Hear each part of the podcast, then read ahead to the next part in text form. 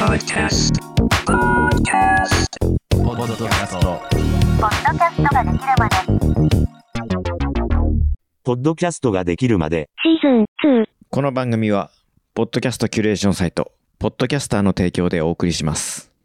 どうもポッドキャストプロデューサーノックスのコンです。この番組ではポッドキャストを配信している人やってみたい人に役立つ情報を共有していく番組です。前回に引き続きゲストはノートディレクターでポッドキャスト番組どんぐり FM のパーソナリティでもあるなるみさんとオンラインで収録しています2本目もよろしくお願いします今週もよろしくお願いします。そんな2本目のテーマはこちらです。お便りあってこそのポッドキャスト。ということですね。あの、なるみさんのノートの記事のタイトルからインスパイアを受けて、テーマにしました。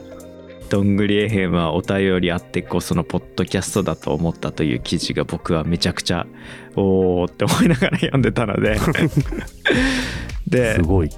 これ結構前の記事を読んでもらってありがとうございます。いやもう全部読みました一回出てる分はせっかく来てもらうんだからっていうのであのこれ別な人の回でやろうと思ったんですけどあのゲスト呼ぶ、ゲストに行くってなった時はあの最低限下調べしないとめちゃくちゃ良くなコンテンツになるっていうのを僕はラジオ時代に、うん。あの今から言う部分はピー音入るんですけど個人名に関しては。うん。あのさんがゲストで出ててあの新曲のプロモーションで来てて、タイアップのアニメがあるんだけどなんだっけあのアニメとか言い出して場が凍ってたのを見た瞬間に、し 下調べしないで来るとやばいことになるなっていうのをめちゃくちゃ思ったんですよ僕いや、タイアップし忘れちゃう知らないのはやばいですね。やばかったですよあの時のスタジオの空気。マジで僕の担当してる番組じゃないからおいやべえなと思って見に行ったけど。あまりにもスタジオの雰囲気悪かったですもんそれはひどい。ある程度有名アーティストになるとそうなっちゃうかって思ったんですよね、あれはあれは良くないそう良くないなって思ったから反面教師としてちゃんと、うんちゃんとやらなきゃなっていうふうにそこで思ったんですよ僕のノート読んでくれるってのはめちゃめちゃありがたいですね。いやいややっぱノートの。先週がノートの回だったんでノートの回をやるってななると読もうって思ってでその中であったそのうん。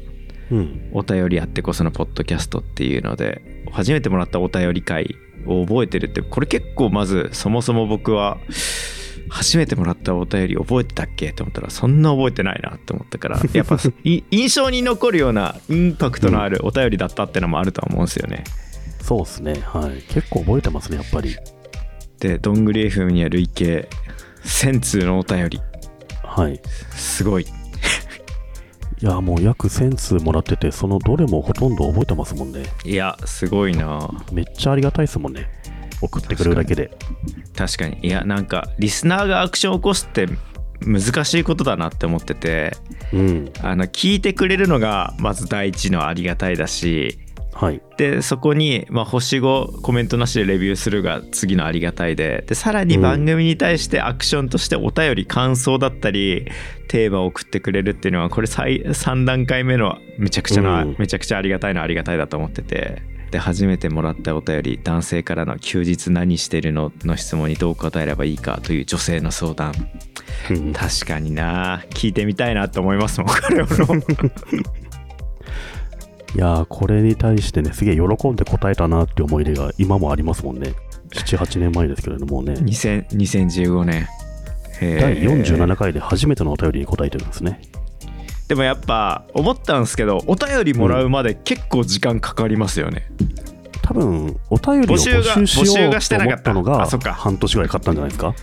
なるほど確かうんに確かに、最初はまあ自分たちの喋りでなんとかなるかそうそう。お便りを募集するっていう発想すらなかったと思うんですよ、最初。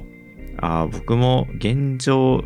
募集はしてるけどちゃんと募集してない理由としてまあ毎回俺の慣れて喋ってるからいいかっていう感じに、なってるっていう部分ではあるんですよね。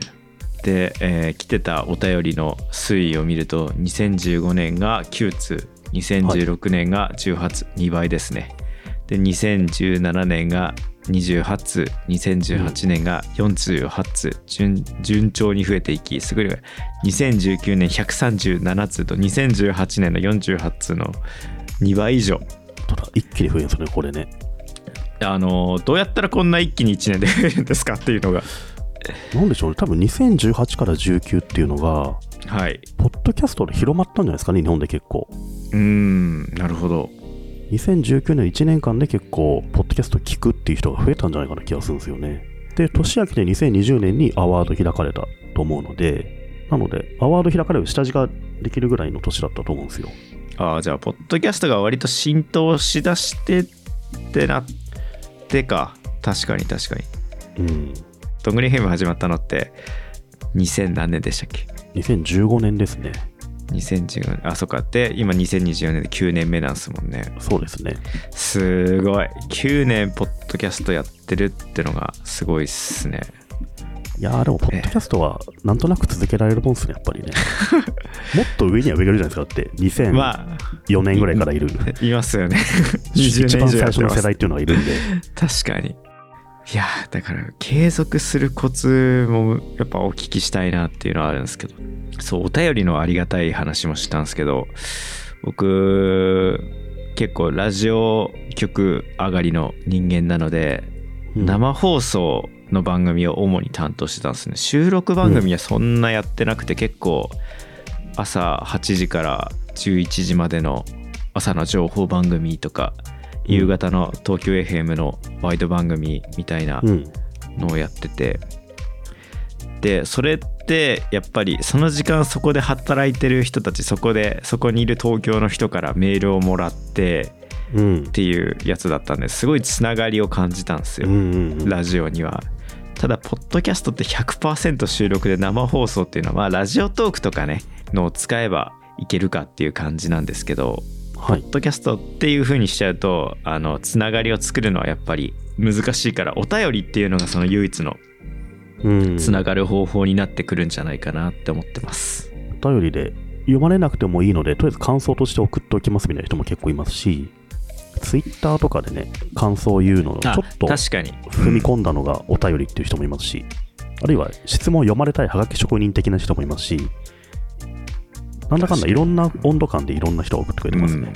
なのでやっぱりポッドキャスト配信してる人はとりあえずあの Google の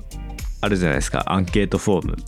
Google フォームですね。Google フォーム。Google フォームを使えば2分くらいでポッドキャストの感想を送ってくださいっていうページ作れるんです。よね、でみんなやってるからパクればいいと思うんですよみんな。あこのポッドキャストのなんか名前書くところがあってお便りのところがあってその他があればまあとりあえずこの3項目くらいあれば間違いないわけなんでやってみたらいいよねとは思うんですけど現状このポッドキャストができるまではねお便りが少ないんですよあ、そうなんですね。まああんまり僕がお便り読む時間、まあ、エンディングで読む時はあるんですけど、来てたらうん。っていうのであのお便りをどうしたら増えるのかやっぱお便りあのレスポンスポッドキャスト続ける一個のなんかモチベーションの一個がそういうのお便りにうんよる毎週聞いてますとか、この回良かったですっていうのがあると、じゃあ来週も頑張ってみるかって思うんですけどそうですね。うん。なんか虚空に向かって喋ってるだけだと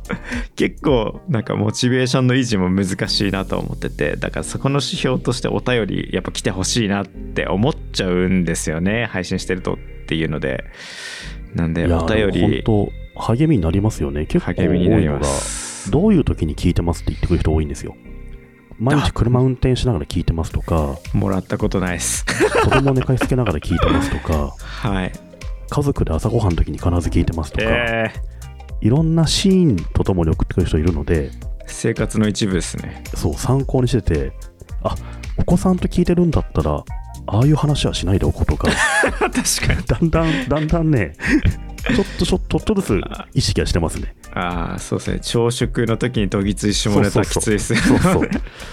そっか、朝食でも流せるような話にしたいなとか思うようになったりして、読み上げないにしても影響をやっぱいろいろ受けていくので、ああうん、すごい大事なものだと思いますね。それこそ先週言ってたあの読んでる人をこの人に向けて書いてるじゃないですか、うん。ポッドキャストもあそう。それで、うんそう聞いてる人こういう人が聞いてるんだったらってなるとその視点は一個入ってきますよね。うん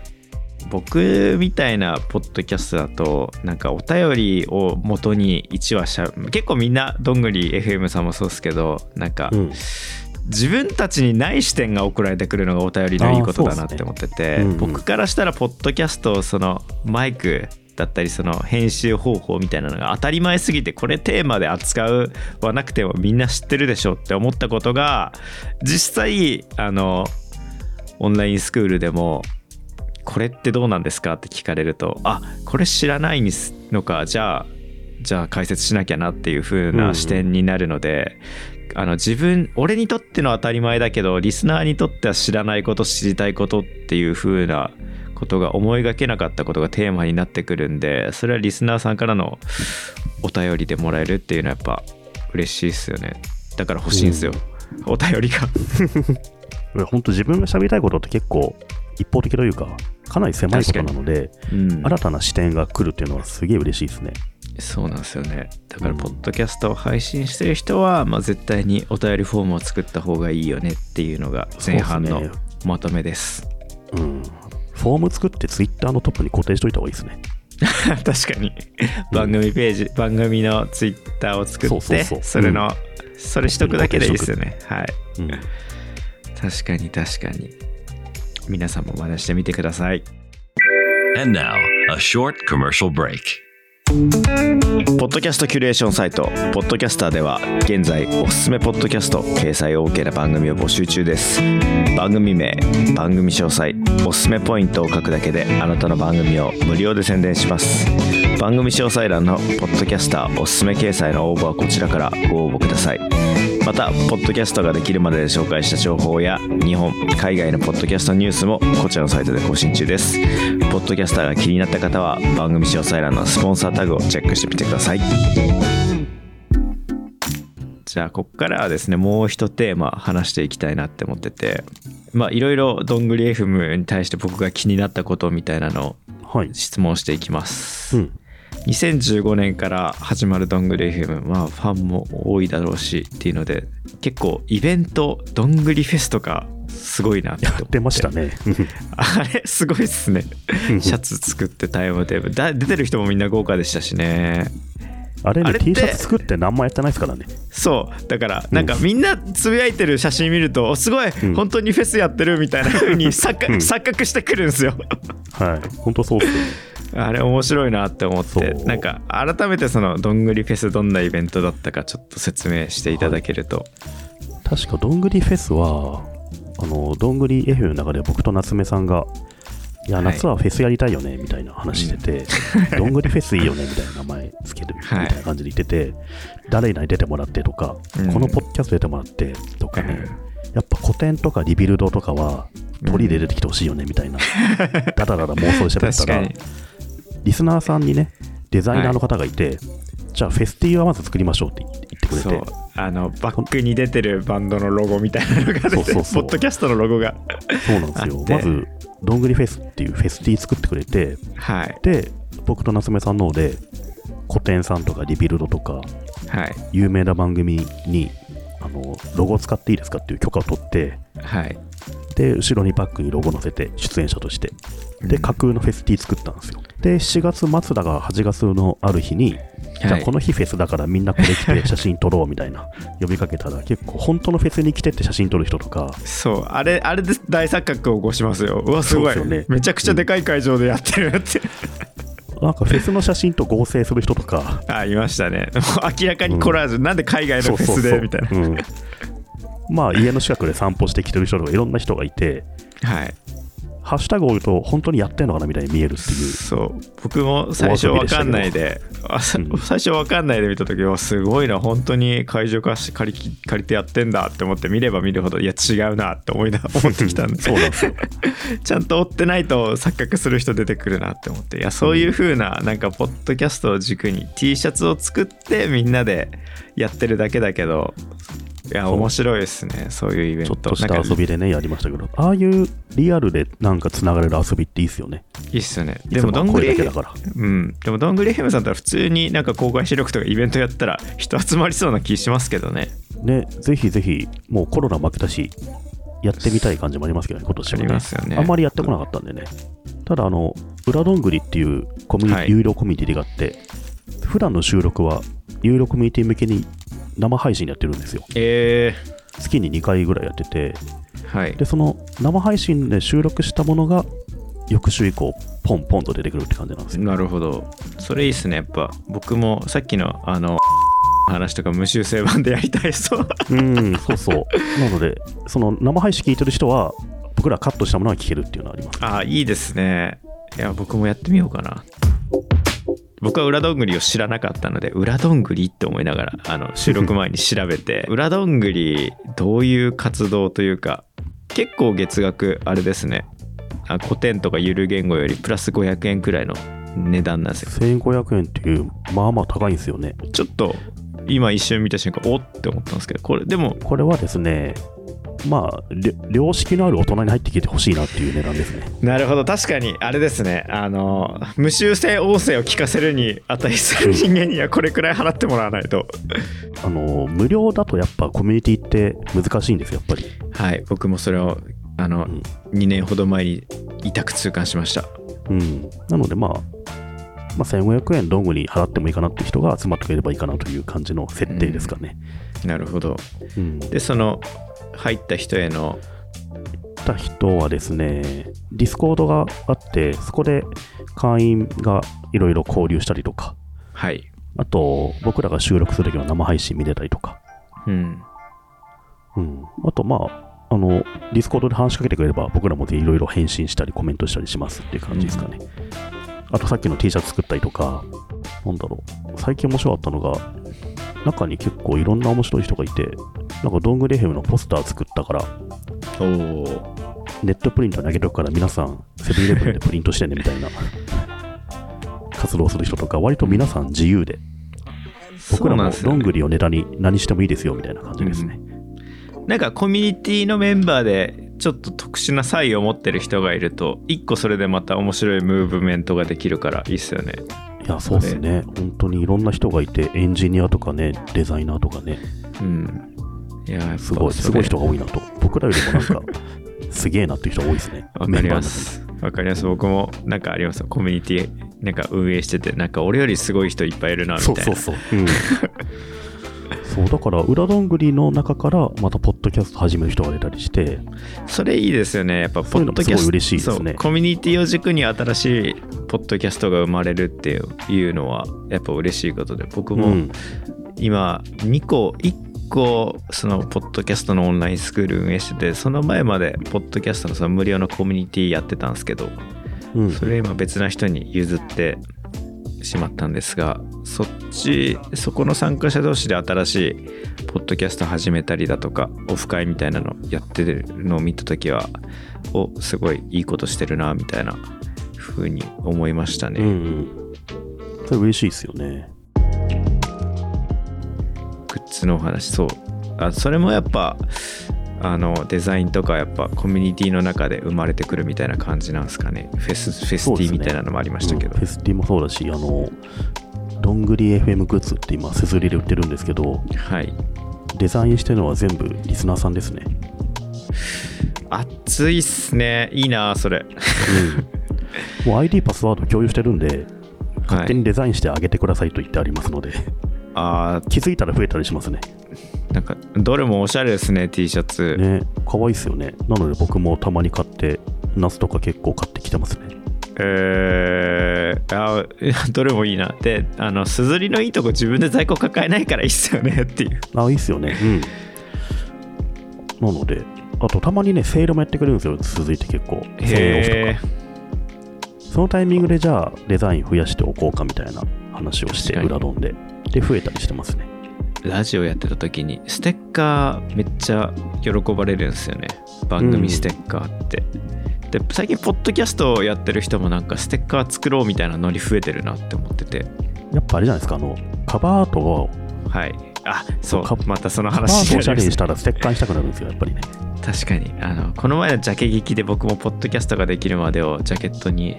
うん。あの LP サイズ版で出しましたけどそれ現物届いた時やっぱテンションめちゃくちゃ上がりましたねうん。いやーグッズすごいですねなんか何でもやってますねそうっすね。ポッドキャスストってポッドキャスト以外横展開すると面白いなって思うんですよねト。うんうん。記事記事もだしイベントもだしグッズもいや、ほんとそうっすね。コミュニティもうん。まあ基本は音声配信ですけど、そこからね、濃いコミュニティができるので、そしたらいろいろ横に広げていくと面白いですよね。やっぱり長く続く最後な長く続けるコツというか9年間なんで続いたと思いますか？どんぐり FM は配信、収録のスケジュールをはいきっちり決めてるからですね。それ続きますね 大人同士のやりとりだったそうそう。大人同士収録をするじゃないですか、まず。はいで、終えるときに次の日程決めるんですよ、必ず。で、それをお互いカレンダーに入れて、はい必ずやるっていう風になってるので、うんそれが9年間って感じですね。なので、まあ、仕事の定例ミーティングのように続けるというあ感じです、ね。ーなるほどなんかたまにあるじゃないですか趣味同士だとなんか仕事が忙しくてできませんってあそうですねうんお二人忙しいと思うんですけどそこどうしてるんですか？仕事だと思って開けてるんですか？そうです。はい。あ聞きましたか？これも仕事というイメージですよ、もうね。もうあーもう全部のポッドキャスターがそう思うべきだなって思いました。あの、ん。仕事が忙しいからできませんは言い訳らしいです。ポッドキャストの仕事です。まあ仕事というか、まあ、次いつにしよっか、じゃあ、ひまた空いたらやろうねとかじゃダメなんですよ。いやそれは間違いないです。僕もそう思います、うんそれに関して。次は2週間後のこの日ねって決めて、はい。カレンダー入れて、はい。じゃあお疲れ様ですっていう風な終わりをしないといけないっていう。そうすれば絶対続きますねなるほど。いや最後にいい話が聞けました。いい話なのかな、これ。いやこれいやなんか僕ぬるいポッドキャストに嫌いなんでみんなガチでやってほしいんで。ということでありがとうございました聞きのポッドキャストアプリでですね番組のフォローとレビューお待ちしています少しでもいいなと思ってくれた方はぜひ高評価お願いしますでフォローすると最新話が更新された通知が来ますこの番組はランキングに入る可能性が上がります来週も木曜日の朝8時に更新されます。通勤通学のお供に聞いてくれると嬉しいです。お相手は、ポッドキャストプロデューサー、ノックスのコント。なるみでした。